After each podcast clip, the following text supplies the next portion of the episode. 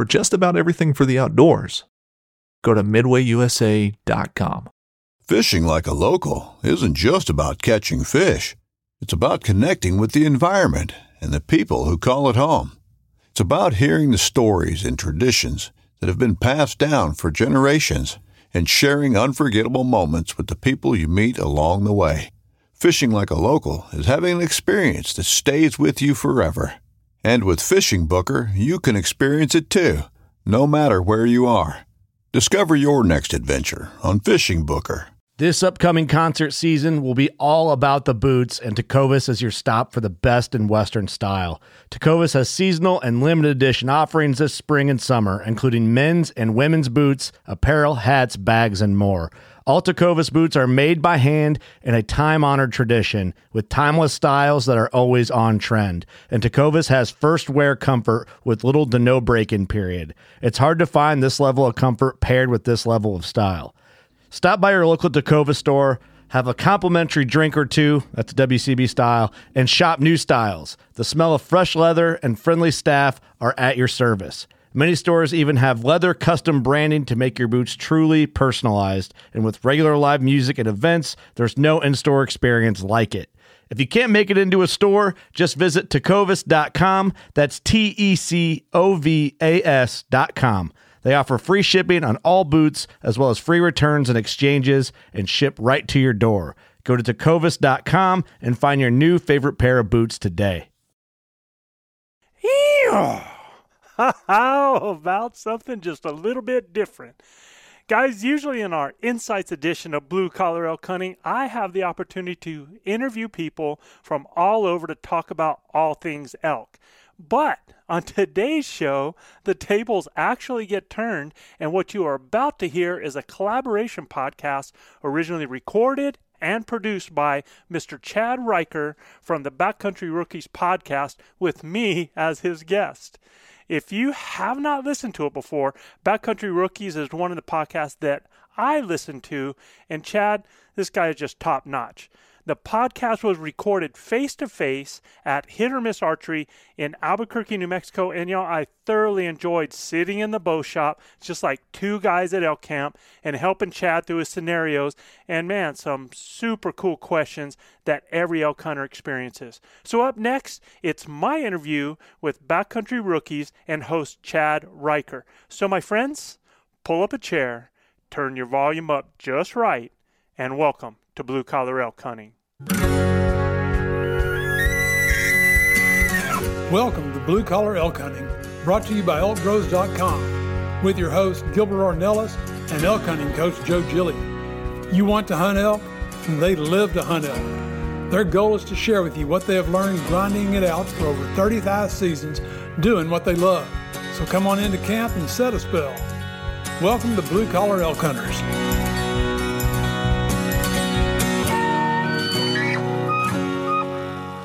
All right, welcome back to the Backcountry Rookies podcast. Today, this is pretty cool today. So I'm actually sitting here with Joe Gillian of Elk Bros and Blue Collar Elk Hunting podcast. We're doing this face to face. I don't get to do very many face to face podcasts because, well, I used to live in Texas and there's not a lot of mountains and elk in Texas. but we're sitting here, we're at Hit or Miss Archery in Albuquerque, which is my new home. So there are mountains in Albuquerque and there's elk in the area, right, Joe? Yeah, yeah. Yeah.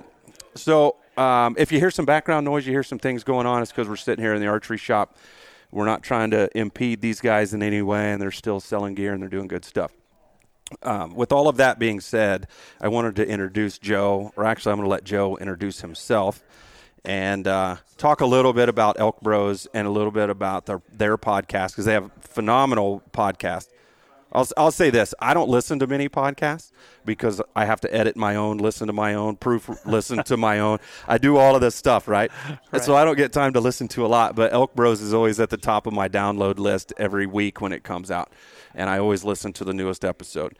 Um, anyway, with all of that being said, me rambling on, Joe, awesome to meet you face to face. Awesome to be sitting here and talking. Um, tell us about Elk Bros and tell us about the blue collar. So first of all, thanks for the huge compliment, man. That yeah, for sure. Yeah, that's cool. Um, and uh, so we are probably we're just an infant right now. Actually, Elk Bros is just in its infancy. We're probably a year and about three months old. Um, it was uh, something that came out of a camp of the Elk Bros, man. I mean, this what you guys are experiencing is coming straight out of our elk camp. It. it uh, I've, been guiding and hunting uh, the hills in New Mexico. Gosh, this is going to be my 39th season elk hunting. Uh, I've been guiding elk hunters for over 25 years. I kind of lost count at certain point there.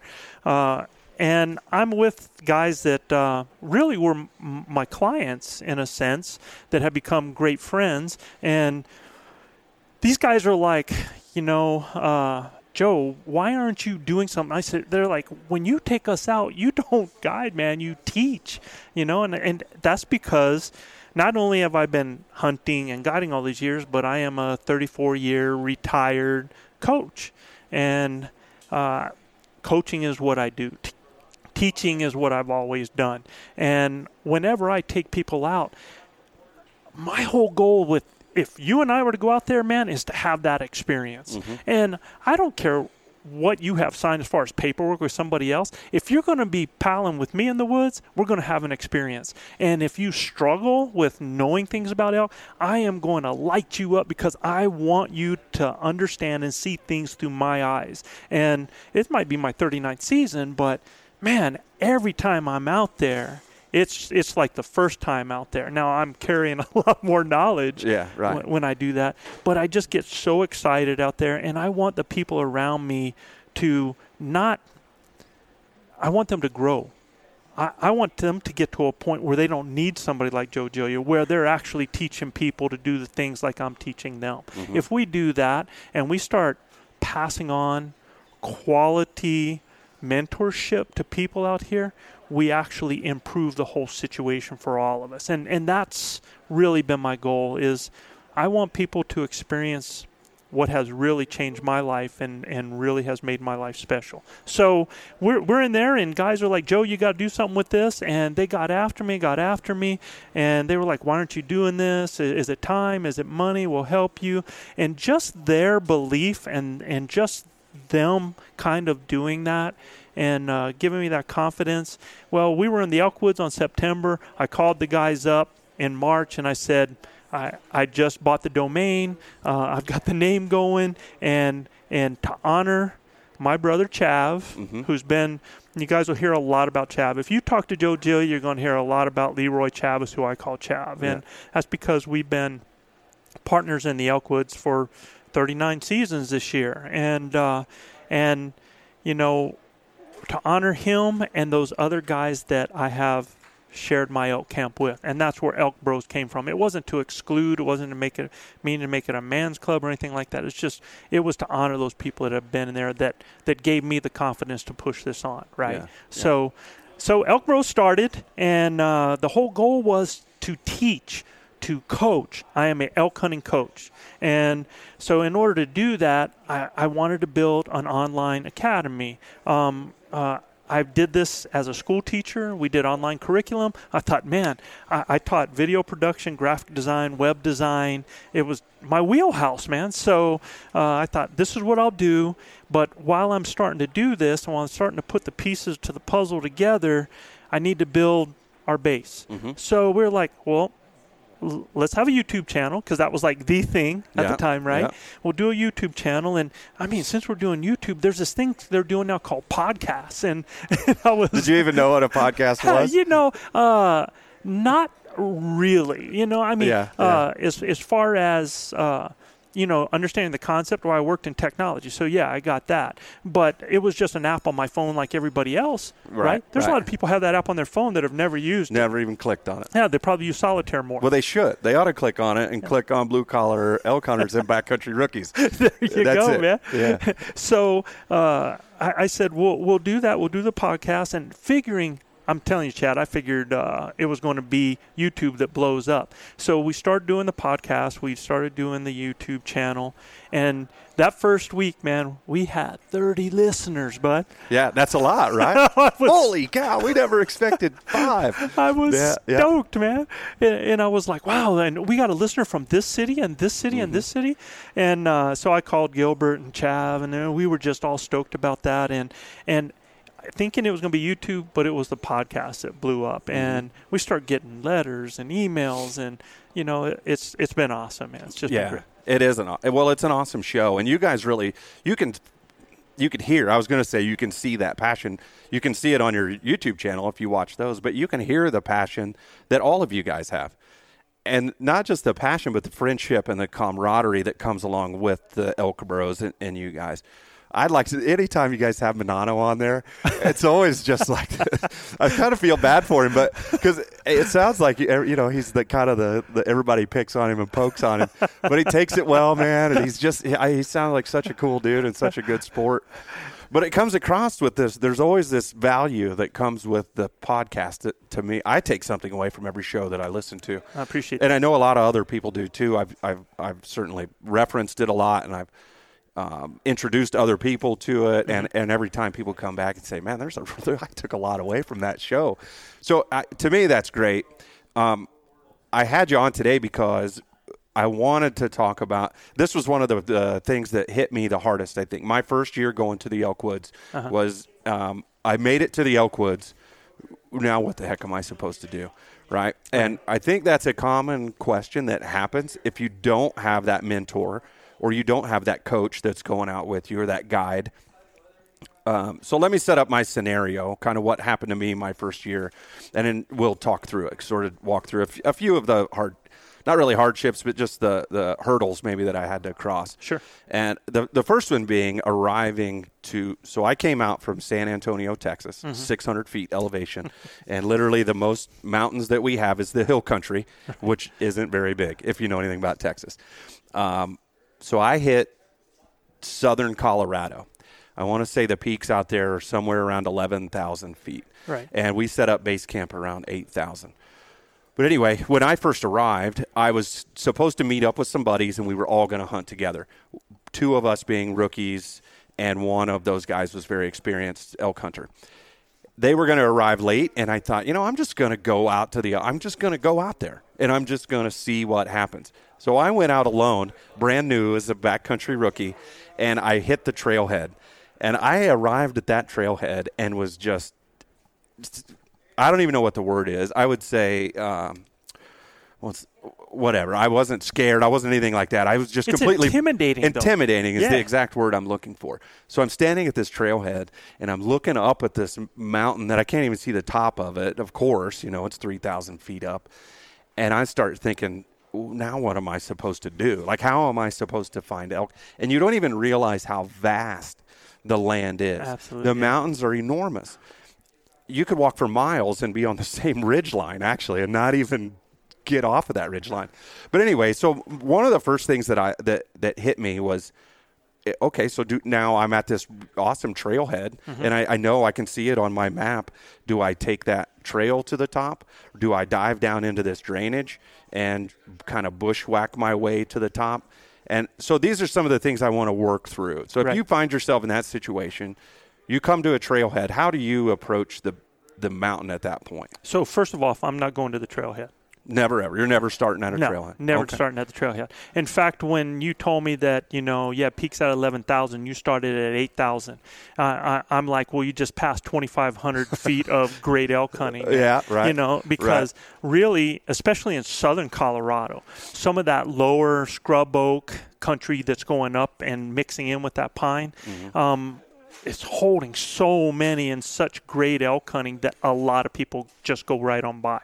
And uh, and and really, guys like me, we kind of depend on that. In fact, areas that that I hunt now, I, I do a lot of that. Uh, where guys are actually driving by me, I'm going one way, they're going the other way, and uh, and you know I'm like, and we're waving, and they're going, you know, where elk are supposed to be, and I think I think that's, I think that's the the hardest thing for a lot of guys is is they read all of these stories and and you watch all these videos and it gives you this this idea of where elk are supposed to be. Mm-hmm. Now, the problem with that is is you see that area, you see that beautiful aspen park, you see those beautiful aspen trees or Mm-hmm. and big old park and it's like, well, where do I find this? I, if you do start at a trailhead like you did, you're like, okay, uh, am I going to now have to hike in six miles, Mm-hmm. five miles, four miles to be able to find that thing that elk are supposed to be in, or or, or what? Yeah.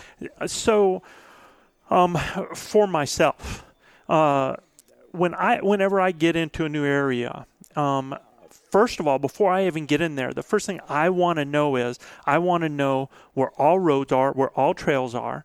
Um, I'm going to have that down. I'm going to have that marked. Um, I want to know where water sources are. I've already figured out some of the, the, the thickest areas where I think are bedding areas. And what I do is I start to eliminate. So if I take and look on a map, that whole area of vastness, right?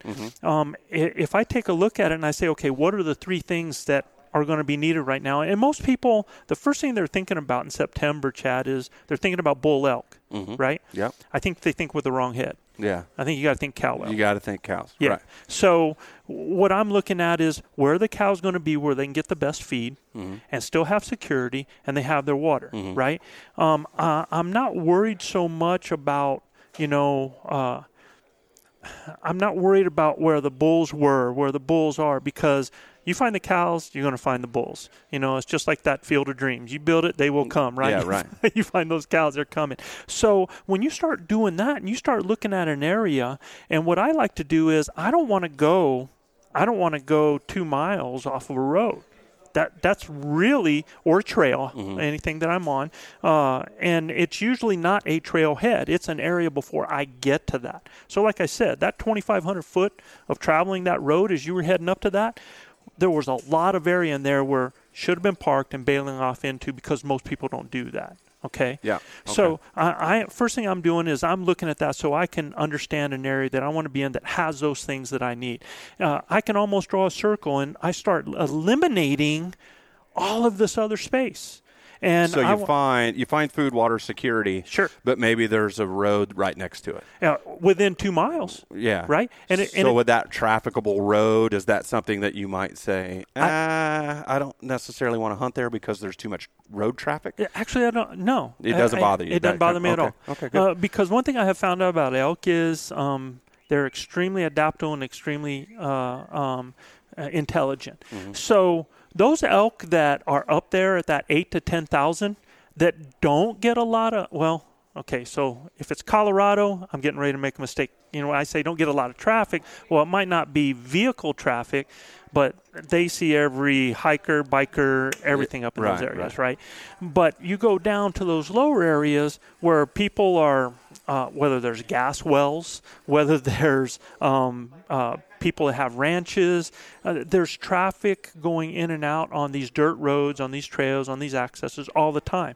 And elk get used to it. It's what I call high use areas, right? Um, now, what happens is, is if you find someplace that's like two miles in between access like that, right? Well, it only takes a quarter mile, and they're not hardly hearing the traffic anymore. Yeah, they're not right. going to see anybody, right? So you can be over a ridge, and you can be into animals, and nobody ever know it. The thing that I love the most that happens so much out there is, I will be on elk first thing in the morning because I am the type of person I'm in the woods two hours ahead of time, uh, one hour minimum. You know. Now, if I know if I put elk to bed, I still want to be out in the woods.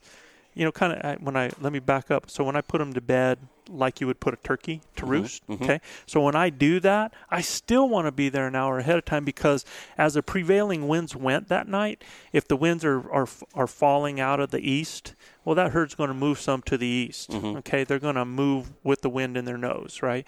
So I want to get out there enough so that I can kind of locate not just where they were, but where they are at that point in time. But when when I bump into hunters so many times, when I've been into elk that have been screaming, we've had encounters. I'll go 600 yards, and I'll bump into a hunter and we'll talk and we'll say, you know, how's it going? He's like, God dang, man, they're just not talking. And I have literally a half hour been into a, a rut fest, Uh-huh. right? So what I have found is it takes one ridge or it takes 800 yards of trees to diffuse those sounds once they get into the trees that a lot of people won't hear them. Mm-hmm. Okay. And if you got hearing like mine, you're going to need a young buck with you anyway. yeah. Right? yeah, I'm the same way. Yeah. So, going back to your question that you had there, the first thing I do is I have already, before I get to that point, I don't ever want to show up at a trailhead if that's where you want to be or where I'm going to step off to go hunting without having a general idea already in my mind of what that area is like. Either boots on the ground because I've taken my family camping there. Or um, I've done enough research and have everything on my on my phone so that I have a great idea. Because I think the you say you've listened to our podcast. I think one of the podcasts most people should listen to is the Fearless, the the Gutsy Hunter, right? Because so many people they they, they want to tie into those trailheads because the country is so intimidating, or they want to tie into that trail. They don't want to get too far off of it. They don't want to bushwhack, and mm-hmm. if they do, they're real intimidated by it, right? And they're not really going to go like if they were to hear an animal, often they're real timid about Oh, that's too far. We can't. we can't go that far to get that animal, Yeah. right? Yeah, yeah. So you asked Manano and Luis, man. These guys generally, because these guys are stud ears right now, and they'll hear an animal off, and a lot of times they they don't know if they're going to tell me because if there's an animal, we're going. You don't kill an elk if you don't find an elk, Yeah. right? Yep. So, I, I think that's the first thing is is I know where I'm going, and then once I get in there, I am in the woods so much earlier or so much later than everybody else. I I change my hunting time frame, so I, I want to be out there two hours early. Um, if I can if I can locate by sound, that's great. If not, I'm going to locate by noise. Mm-hmm. I'm, I'm sorry, by nose, or I'm going to locate by sign, and I'm going to start working an area by those. If I'm not hearing anything, and I'm going to start working trails and sign that I see. If I find fresh track, I'm on it, man. I'm just like a bloodhound on it, and and I'm going to start finding out well what areas are they using, which way are they going, and I kind of try to locate their corridors that way. But I, I'll tell you, my first skill set, Chad, when I knew nothing about the animal, I didn't have this Italian nose for nothing, man. I I, I learned what they smelled like, and I would actually I would parallel the wind, and uh, uh, perpendicular to the wind. Actually, I'd walk with it going crosswind, and I would work areas that I knew that probably had animals in that area or possibility within a half mile. And as soon as I caught the scent, and guys, if you have not smelled an elk before, early, early, early season, especially the cows, they have a real licorice smell to them. As the season starts to get a little bit uh, later and they start getting that musty smell, the bulls as they get in there, you know, it's real close to a cattle smell, um, but a little bit what I call sweeter. I don't know how, it's the only way I could describe it. And, and there'll be times that you can actually confuse the two smells sometimes. I mean, when you're just like it's the sixth, seventh day and you're wanting to smell something. Yeah, especially if you're hunting and there is actual cattle in that in that area, then you're like, oh man, I smell it, but I don't know what it is. Yeah, yeah, Yeah, exactly. So that's what I would do is I would actually do that. I would use their defense system against them. I would smell them, I'd turn into the wind and I would start hunting. And by getting by doing that, if I would cut and and use scent to find now I'm actually locating where elk have been recently, right? Mm-hmm. And and that's a big key. So if I'm finding out where they're recently, then I can get in. I can start checking sign. I start looking at okay, which way did they go? What were their corridors to a bedroom? And when I say bedroom, that's bedding area, right? Okay. All right. Once I have found that, now I'm back on my phone or I'm back on my map, and I'm like, okay, so where's the water? Where's the feed from mm-hmm. here, man? And so it starts to show me a little bit and break it down so I'm understanding how they're moving. I think that is the key thing is knowing not necessarily where they're at and where they're bedding, where they're at when they're eating, but where are they traveling back and forth from? And because those corridors are some of the best places once they get out of the parks or out of the feed, they're going to be moseying those. And sometimes, if they're comfortable, they'll even bed before they get to the bedding areas if they're not getting bumped in those corridors, right? Uh, so, those are the types of things. That's what, in my mind, I want to do. And I want to be within a mile, two miles from a trail, a traveled road, not necessarily a foot trail like what you guys think about in Colorado. I don't even care if it's an ATV trail or an access road. Doesn't bother me a bit. I the, the more that people use some of those access roads, the more I know that those elk are going to be relaxed to human scent. Mm-hmm. So people think that and, and and here's a big lesson y'all is that when an elk smells a human being it does not freak them out what freaks them out is when an elk smells a human being within a certain distance of them that they didn't know about it right um, it's not a house that they go by in the morning or the afternoon, right? It wasn't a truck that came through and the guy got out and started sawing wood. They get used to all that stuff. And if you don't believe me on that, just get on Instagram or get on YouTube and start looking at all of the elk in the middle of towns over at Estes yeah, Park. Yeah. Our friends at Good Bull Outdoors, they've got so many pictures of, of stuff yeah. like that. Yeah. Yeah. And I mean, I have elk that come up behind my house bugling all the time. And I know they're getting wind of my dog, me, everything, Mm-hmm. right? But they know and expect us to be there. So I always like, for example, people, um, they go, well, why do you wear, why, why do you try to eliminate your scent? And the reason I try to eliminate the scent is the same uh, reason that, uh, well, it's to mitigate. So, in other words, if if you and I are out in the woods and we're bow hunting and we hear a rifle shot, you know, a half mile away, we're like, oh, do you hear that shot, right?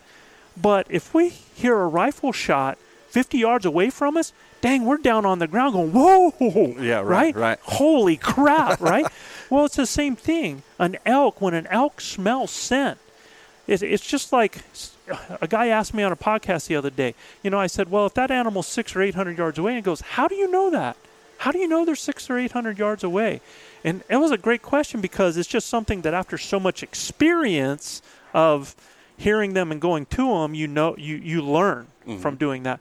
Well, it's the same thing with those elk and scent. When they catch a human scent, they know if that's a distant scent, they know if it's an old scent because uh, they they can actually cross areas where you've already come and grass is burned, but they're still scent. You know they're picking it up like a dog would, but you don't see them jump up and freak out like a whitetail, right? So it's when it's the same thing. It's like that gunshot. When they smell a distant smell, it's like, oh, okay, there's a human over in that direction. Mm-hmm. But when they get a snoot full and you're only 30 yards away, Yeah, right, right. they're coming out unglued, right? That wind switched on you or something, and, and they picked up on it, and they're gone. They're Yeah. out of there so fast. Yeah, Two yeah. ridge lines. Yeah, they're Yeah. out of there, man. Yeah. So you know that that's what I'm trying to do is I'm trying to locate that area and and I'm going to go through and my first thing is I'm going to go either with the wind in my face or I'm going to go so that it's crosswinding. Mm-hmm. So that if the problem with when you when you hunt elk with wind in your face, you're only going to smell what's in front of you. Mm-hmm. When you walk crosswinding, you you get to actually see what's in front of you. You can see off to this other side before your wind gets there, and you can catch any smell from the one side. Mm. So that's a technique that I like to do. That I like to Good. use. It's a good technique. That's, Yeah. that's interesting. And, and and then once I get in there, I always, buddy, I'm aggressive caller, and so when I say aggressive caller, that does not mean that I'm screaming challenges. So change the word aggressive from fighting, from mean Mm-hmm. to uh, aggressive as in doing a lot of it. Right. Right, okay. It's like an uh, aggressive driver is really putting down on the gas pedal, right? Mm-hmm. They're, they're, they're flying down the road. Well, I'm always pushing on that gas pedal when I'm calling. I'm always doing something. I'm either cow calling, right, or I'm doing some raking, or I'm doing some some kind of elk noises, or creating a scenario to make something happen or to get a response. And a response is not always a bugle. A response can be that animal coming into you right? A response can be that animal thrashing a tree. It could be them just chuckling up on the hill or just giving a grunt. And so many people miss those noises because they're so set on hearing a bugle. a bugle back. Yeah. Right, Mhm. right. So I am always moving, and and one of my favorite early season tactics, and a lot of people don't like the cow call. Well, I think I think there's a lot of bow calling going on at that time. Bulls that are mewing, Mm-hmm. that are talking to each other. So I will do that. I will do some of those mews and sound like a group of five or six bulls together, or be it cows together, whichever works at the time. And I am looking, and we move through nice and slow doing those to see if we get any kind of verbal reaction or if we get a physical response of them coming in. And I have killed so many bulls that are sneaking in on me when I'm doing that because I'm I'm looking for that, right? Do you find that more common before the rut, where they're sneaking in on you, or during the rut? They're do they sneak in on you as well, or do they typically talk back to you during during the rut? So Is there a time like? I'm just saying, is there a no, no, progression? to no, it? absolutely. Yeah. No, I, I really think early season when the pecking orders are still going and they're still um, buddy buddy and bachelor mode Mm-hmm. right there. Heck yeah, there's a lot more sneaking at that time. Okay. Because they're really like elk know each other. They they they've been palling together, and now there's this different voice out there, and it's like, hmm, don't know this guy, man. So I'm gonna go in and check it out. You know, uh, maybe we're going to fist bump a little bit. I don't know. You know, but yeah, I think there's a lot of that. Just them checking it out on on that and coming in, and what I have heard though is a lot of us don't pick up on it. Is when I do that, when I'm doing the my mews, a lot of times they'll mew once, and if you didn't catch it, they they actually gave you uh, you know returned a call that yeah I'm over here too as they're coming into you. But I think we're so intent again on the bugle mm-hmm. sometimes we don't catch that because I have gone over an area and I like in the dark to get to where I can go over top of something, whether it's a bowl, whether it's a, a drainage, right? In New Mexico, we don't have those drainages like in Colorado that just knife down to nowhere, mm-hmm. right? right. So I like to get where they're there, and, and especially in the cool night air, I'll just give a yeah, and uh, man, I'll hear it. Uh, either I'll get a slight whistle that'll be a bull just saying, "Hey, yeah, buddy, I'm here," Yeah. or I'll get right back, right? And when I hear that, I know, all right, we've just communicated. That bull knows I'm here. I know he's there, and and, and I work that. Uh, so that's kind of that's kind of what the technique I'm going to do. If if I'm not getting anything that way, and there's nothing happening, what people say is nobody's talking, well then I start stirring the pot. I start becoming that bull. I start becoming that bull that is advertising, hitting the trees, going to a destination. I'll throw cow calls. I sound like a, a bull with small cows going up to a ridge to go bed down. And I am advertising the whole time I'm going. Very aggressive, man. And as far as calling, right? Foot on the pedal. And I'll have bulls that will come into that because the same thing that they're going to do with an actual bull. You know, they're going to be, you know, they got that herd tendency. They want to come in, they want to check it out. I, I'll tell you, Chad, the biggest lesson I learned, it, it was it was probably September 6th, and I killed a bull at about 10 yards. Chav and I had been in amongst uh, this this herd. I mean, we stayed in them in the thick in the jack pines, and I got this bull to come through, shoot him at 10 yards. Chav and I got separated. So after I get the bull down, dude, I'm like, I, I need, I want Chav to help me get this bull worked up, right, and mm-hmm. get it out of there. So I start giving him what is my signature bugle. It's a, it's a double scream. So it's where I'm, and as I start to come down, I go right back up. It's, it almost sounds like a bull cutting off another bull, but it's two distinct. And and for you guys listening, that's also a great way to get uh, a response when you're not getting one. And if you want to know why, you just ask me at some point and I'll tell you. But I, I had done that and and I was being totally obnoxious with it because it was like a person whistling for their kid, right? I'm just going double bugle, double bugle, double bugle, double bugle. Chav, come on, double bugle, double bugle, double bugle. Before Chav got there, I called in four bulls before he got there. Now, I think there were two reasons that I did that. One was the obnoxious calling, mm-hmm. and the other one was maybe even the scent of the bull that was in the area from the dead bull that I had there. Okay. So that might have been a possibility. So that's one thing I tell too is guys, if you're teamed up and you have a bull down, uh, it's kind of like using that rabbit with a coyote, you know. yeah, that's I mean, like predator and prey. Yeah. yeah, Yeah. I mean, sometimes uh, just getting on it, especially if there are other bulls. Um, we have him and I have partnered up to, on three different occasions to put down two elk in the same group um, within 30 to 45 minutes. That's a fun pack out, isn't it? Oh yeah, Yeah. the first time without a pack. Yeah. So, oh, yeah. That's even better. even better. Yeah. Well, you so you you kind of started touching on the next topic I wanted to talk Okay. Mm-hmm. about, and that was calling. Um, so that was another frustration that I had, or not frustration, but just you know I, uncertainty. I guess something I didn't know. Once I figured out, okay, now I'm at the trailhead. I'm going to get myself into the woods. Right. I got myself in there a little ways, and then I thought, okay, well. I'm supposed to be calling. I know I'm supposed to be calling. What should I start with? How long should I wait before I'm in the woods? Do you start calling as soon as you break the wood line?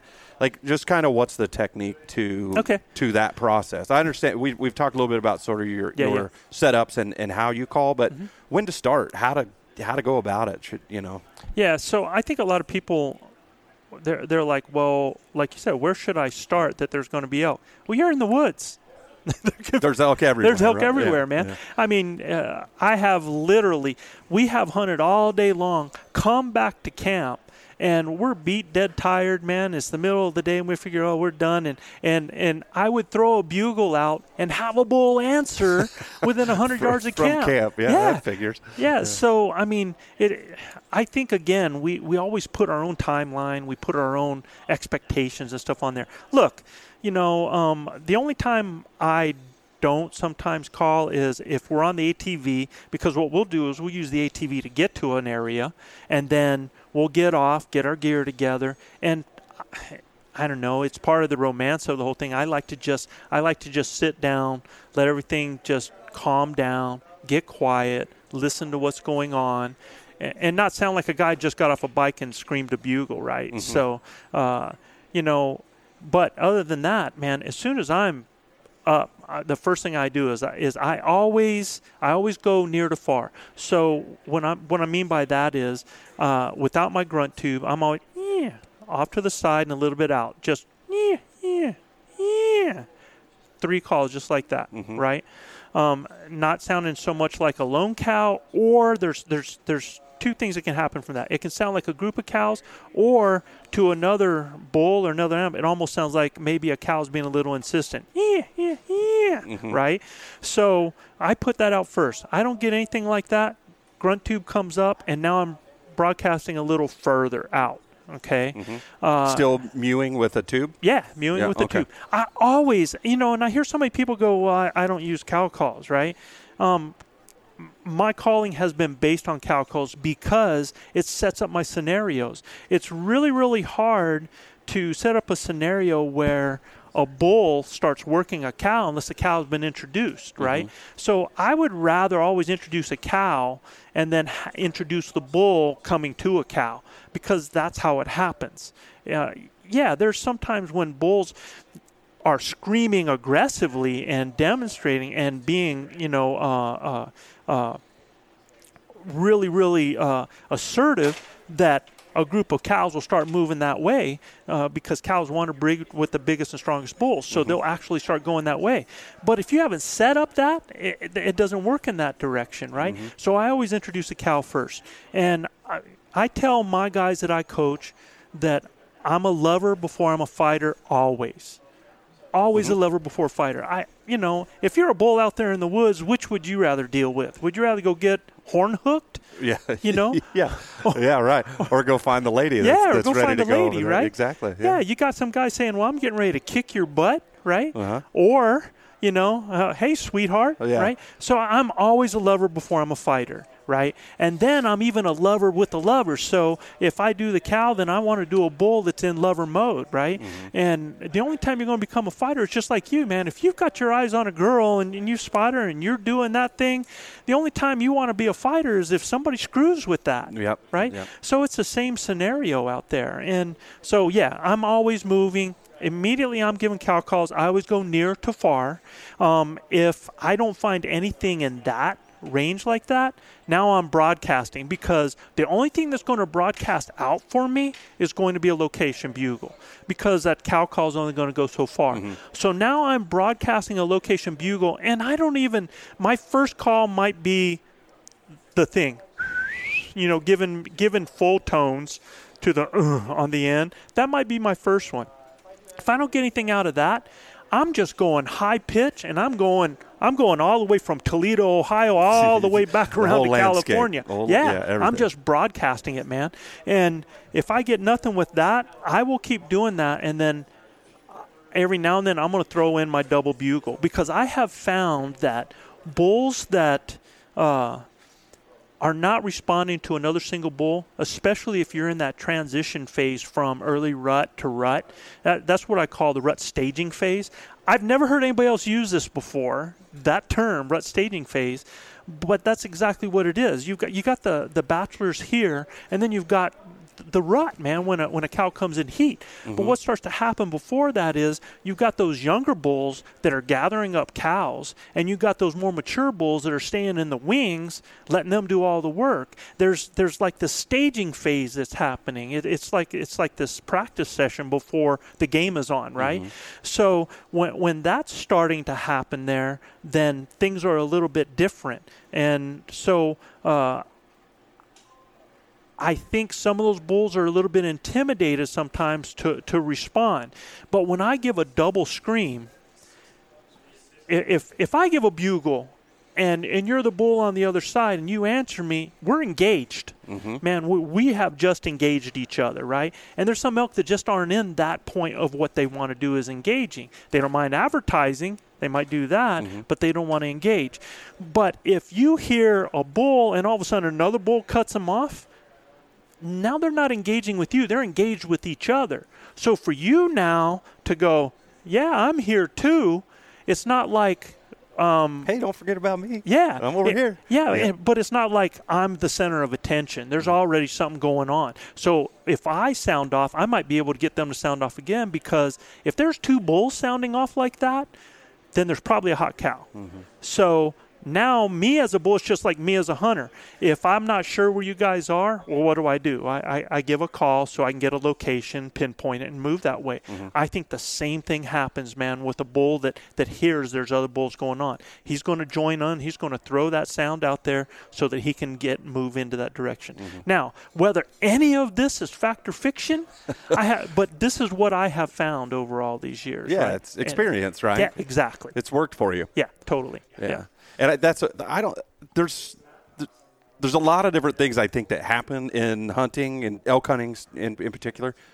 None of it's really fact, right? None of it. You can't really say it is going to happen just like no, this. no, no. It, it it's and not. It's, it's experience levels that say I've seen it happen like this, Right. And this is a very similar situation to how I've seen it play out. right. This could be the outcome. Let's try to play off of that. Right. If that made any sense, but um, No, any- you're- yeah. So okay. So is there any time when do you make that transition? If you're lover talking to lover, Right. Right.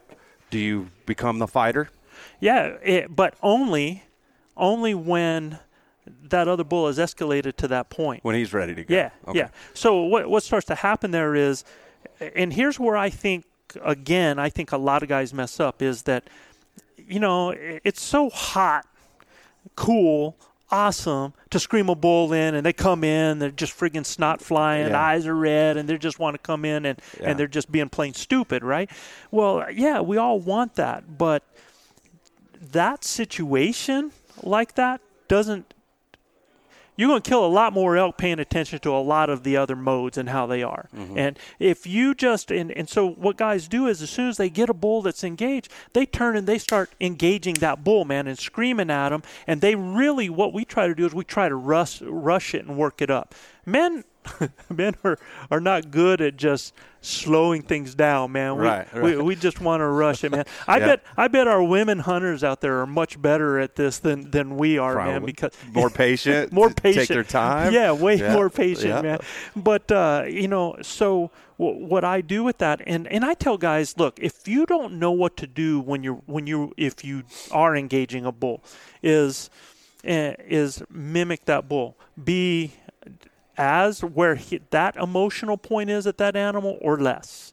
You know, mm-hmm. It- when you mimic them, I found it really ticks them off when you mimic them. And and I've heard, you know, I, I've I've talked to Paul and I've talked to different people, and and they're like, well, but you don't know what you're saying when you're doing something like that. Well, look, I, I have two Venezuelan guys in, in my camp, Yeah, right? yeah. And and both these guys grew up coming to the United States not knowing English, but if you walked by them and and and said something to them, they would just go back with a response. It might not be always correct, but uh, you know, you say hi, hi. You know, they repeat back, hey. You doing good? Doing good, right? Yeah. so it's like they, they can communicate. I think if you just learn to make the sounds and learn to communicate, the knowledge part of why you're doing it and when to do it starts to come in. But let the bull guide you a little bit. If you don't have a clue, is what I'm saying. If you don't have a clue, mm-hmm. right? So what I like, what I like to do, where most people I think make the mistake is they engage that bull, and what I do is I ignore that bull and I create my own situation where I've got my cow and I'm focused on my cow. Forget you. Now once he starts coming in and he starts to escalate, mm-hmm. If he starts to do something where he starts to get aggressive towards me, now he just he just you know poked the bear, right? Right. So I'm gonna turn back and I'm gonna let him have it, man. I'm either going to either start raking a tree, displaying, and and guys, man, the best cheapest call out there is raking a tree. That's total. I mean, especially early season, right? Especially early season. So I'm going to start doing some of that. If that escalates him, and then what I'm going to do is I'm going to escalate, and maybe I'm going to try cutting him off. And I'll be able to tell immediately the first time I cut him off what the response is going to be.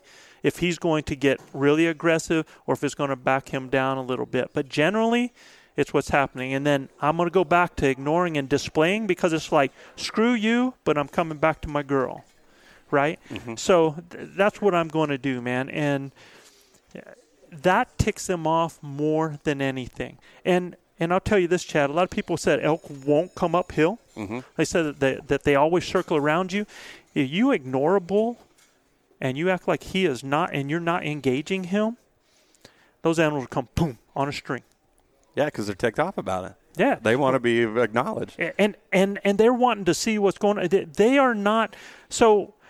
If you were a bull and you got called in however many times in the woods already by 10 or 12 different hunters, and now I'm engaging you, it's not their first rodeo. So now they're kind of like not sure. So they're going to go ahead and they're going to now want to check. They're going to kind of check the situation. So mm-hmm. that's where that comes from. But when you're ignoring them and they're hearing another bull with a cow and maybe two other bulls that are all engaged with each other, and you playing all those parts, now they just want to go get be part of the party, mm-hmm. right? So that's when they just come right into it. And how do you build that other bull with cows situation? You're making those near Absolutely. side far calls, a, a bugle. Yep. In fact, I just not so that bugle just isn't like at the bull itself. Are you throwing that bugle downwind or uh, I- behind I, you? I, I hardly ever throw anything at that animal back there. What I'm doing is is I try to act like a bull that's maybe off to the left, away from him, another bull off to the right, away from him, Mm-hmm. Okay. and the bull in the middle with some cows. Yeah. And so what I do is I- I'll, I'll walk. I'll go walk 20, 30 yards, and I'll try to sound like one bull in one direction, and and then I will like, uh, depending on what's happening, I'll tend to my cow. I'll do my thing right here in the middle. Another bull's going to sound off over here. Maybe I'll walk this way. Sometimes I even walk over the ridge so the bull that's coming to me sounds like I actually moved away. When you do this and you move away from them, just like in real life happens when herds are moving man, they're coming because they want to get there. yeah, that's the party right there. Yeah, there. that's right? the party, man. So, okay, so if you're hunting with the guys, right, the elk bros, Uh-huh. Are they playing those other roles too? So then Oh. it's not just you out there running around like crazy, raking Yeah. a tree, bugling, cow yeah, calling. when when they're with me doing it, it's like it's it's almost goofy, silly fun, man. I mean, we have a good time. We're actually out there acting parts. It's almost like we're putting on a play, mm-hmm. and I just tell them to read off me.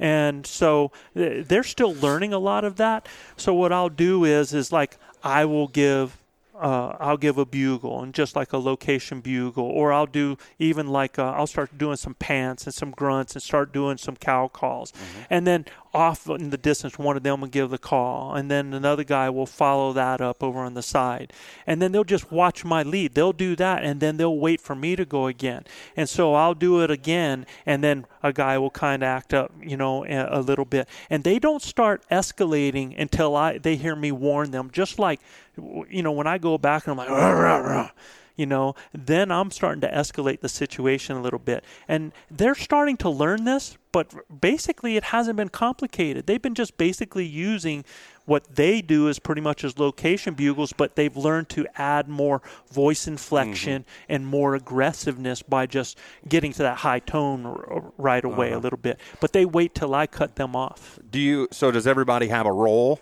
Like, are you saying Gilbert, you're going to be bugling, right? You're going to be calling as a bull, mm-hmm. and mm-hmm. Manano, you're a cow, and, and, and, it stays that way, or, or are they just sort of we ad lib it, man. Okay, right that, now that's we're right. ad-libbing. If you're ad libbing, or yeah, okay, yeah, and but because of their their skill set, they usually let me kind of guide it. Now they, they, hear what I do, and, and I tell them maybe even try to copy a little bit of, of what I do. But when when I turn and I go at you, and then you come back, when I come back and scream at you, you know, when I cut them off, mm-hmm. then we get a little bit more intense with everything, yeah. right? Okay, so that's good. Yeah, that's it, good. It, it, we have a good time with it. We really, really do, man. It's a lot of fun. Here, they they enjoy it because they're Gilbert is a more experienced caller. I mean, he's been with me for some time. Luis has really just starting to find his own. Mm-hmm. But when I do something like that with him, he gains a lot of confidence. Sure, you know, yeah. Here's a little tip. Don't, and not for you, obviously, but for the listeners, don't try this for the very first time in the Elkwoods. I would try this many, many times in your backyard or wherever you have an opportunity to set up those team scenarios, right? right? I think it's. I think a lot of times people probably get in that situation and they're like, "Crap, now what do we do?" You know? Yeah. Yeah. Try it in your backyard. Practice. Piss your neighbors off. Do whatever you got to do. You know, but have I, I, at least have an idea of how you're going to play that scenario out. And I, I tell people too, go on YouTube. Mm-hmm. You know, there's some incredible videos of elk being engaged, just long, long videos, and and watch what's going on and play the parts. Try to be each of those parts by yourself. Mm-hmm do that That's man yeah. and and you start to gain some confidence uh, again you're mimicking you might not understand it all but when you start watching their body and who's doing what you know it's like guys not being able to understand what a roundup bugle is from a location bugle mm-hmm. to a scream or you Lip know balls or yeah, whatever yeah. Just, there's so many different yeah, yeah. But the thing is is and i tell them it, it's usually volume intensity and length Mm-hmm. Okay, so like you know when you hear that, I mean it's just right out like that, you know. And when you have that that challenge bugle, it's it's not going to be three seconds, man. They're just going to scream it and come back down, right? Whereas that location bugle is that long, you know, five second. And like I said, when I broadcast, man, I'll go good four or five seconds broadcasting like that. A roundup bugle, a, uh, a challenge bugle isn't like that, man. They're they're short and to the point. Mm-hmm. they're a real strong message and yeah. quick. Very good. We covered a ton of stuff, man. um, so two things left before I want to shut it down. Uh-huh. First off, and you guys are your podcast covers all of this stuff. Yes, right. So yeah. go check out the the blue collar elk hunting podcast or blue collar elk hunter, right? Blue collar elk hunting. Yeah, blue collar elk hunting podcast. So much information, and they so these guys just got through doing a, a whole series that breaks a lot of these different topics down mm-hmm. individually. So instead of us, me and Joe sitting here talking for an hour about a few different topics. They do it one topic and does spend an hour talking about that topic. So it's phenomenal. And you get to hear their teammates and how the teammates sort of interpret the stuff that Joe's taught them over time. Yeah. So those are awesome. And, and I want to tell you too, um, uh, be prepared because the first 20 minutes of our podcast has nothing to do with our content. And there might be a little bit that has something to do with our content, but it's basically us. We, we have a show and, and we really appreciate our listeners. Mm-hmm. We do shout outs to our listeners. We'll talk to each other because we don't see each other all the time, man. And we're all in different cities, so sometimes we'll talk yeah. to each other a little bit. And then we do our shout outs. And it's something that we do that uh, we feel is important because our, our people that listen to us are important. So mm-hmm. we do that for them, and uh, and then you're going to get an hour of content. Mm-hmm. You know, uh, so you know if that first 20 minutes bothers you, um, you might just have to fast forward. But it, you know, Gilbert always said it's it's better to have it and not need it than need it and not have it, and and we're going to have that. Yep. And it's something that we believe in. It's part of who we are, and uh, we do that. Plus, all this is free for you, man. So it ain't going to hurt you nothing to push a fast forward. Yeah, exactly. skip, skip, skip. I'm yeah. sure a lot of people skip half of my podcast, but. Uh, and those shout outs are really cool too. There's there's usually a little nugget of, of information or trivia or however you want to call it in there. Uh-huh. What they do is they pick how whatever the top five listening cities right. of the downloads for that uh, yeah. for that particular week, mm-hmm. whatever it may be. Maybe it's Albuquerque, New Mexico. Mm-hmm. There'll be some little nugget of information that goes along with that. So a piece of history. Um, and the last thing I wanted to do in a five ten minutes, whatever you want, okay. Joe.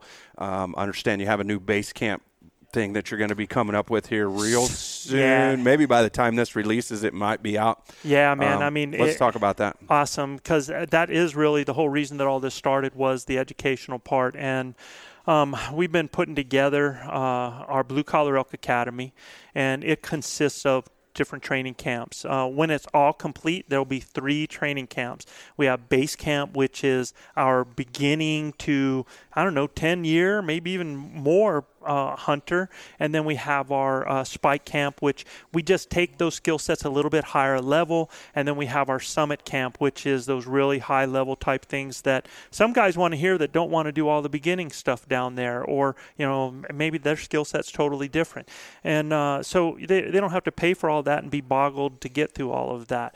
But our base camp uh, is what's going to be coming out first, and and really um, it's going to we have about 14 modules in our base camp, but we're going to release it once we have five modules ready because they're going to be the modules that really most people are going to need before they get in the woods. Most of the other stuff they've already done because our camp is done, our training camps are done like you've never seen before, man.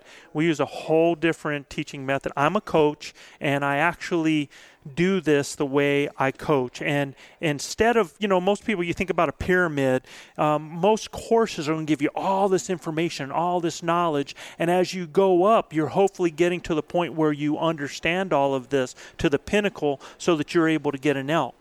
And the problem with that is, is most people don't know what to do with it, man. They don't know what fits them, what the next level looks like, what's going to be important and what's not. Mm-hmm. And so I, I, like to think of it as uh, kind of like a, a, video game, like I explained to you earlier, where you're on a level and, and you're going, and all of a sudden, boom, you fall through a hole. So you start from the beginning, you go a different route, and boom, you fall through a hole. And then you go again until you get to the next level, which you have no idea what it looks like, what to expect. By the time you get there, you're not even sure if you know how you got there. And so it's going to take game after game to really get good at that. And if you compare that to elk hunting, that's a lot of years, right? Mm-hmm. So I, I do just the opposite. Our camp starts out with the point that is the most in your control. And that's that point when that animal is there in front of you. What I call closing the deal. That's the most important. And, you know, I, I don't care who you are. If you're a hiker, camper, hunter, there are people that have encounters with elk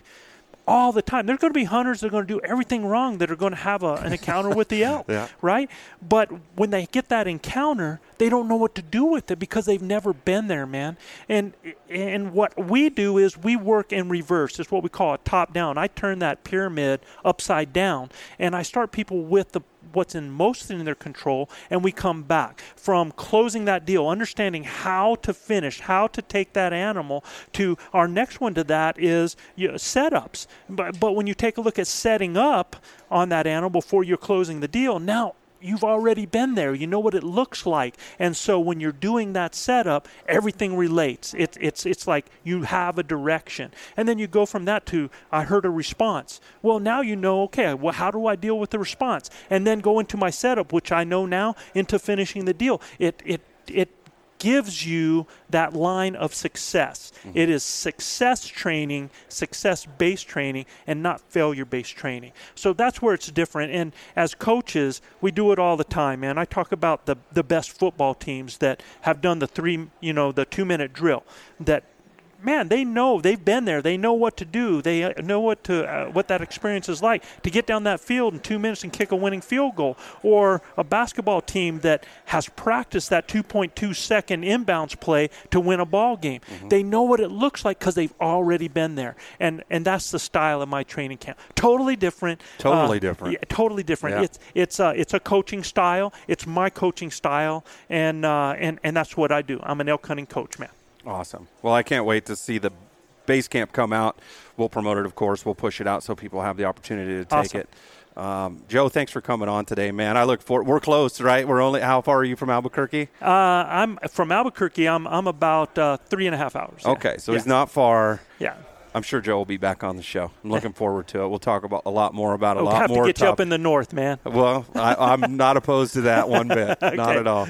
So thanks, Joe, for coming on. Uh, let's. How do people find Elk Bros and the podcast and all that stuff? Anything you want to find of ours, go to elkbros.com. That's E L K B R O S dot com and all of our podcast links are there, our videos are there, free content, stories, and link to our academy. Everything's there on that on that website. YouTube link, all, all of it. Yes, sir. All you right. find it all right there. And everything's Elk Bros anyway. If you wanted to search YouTube, it's Elk Bros.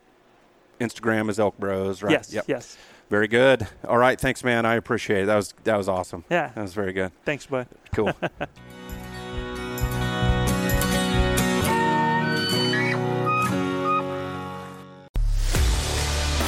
A life that has the stories to back it.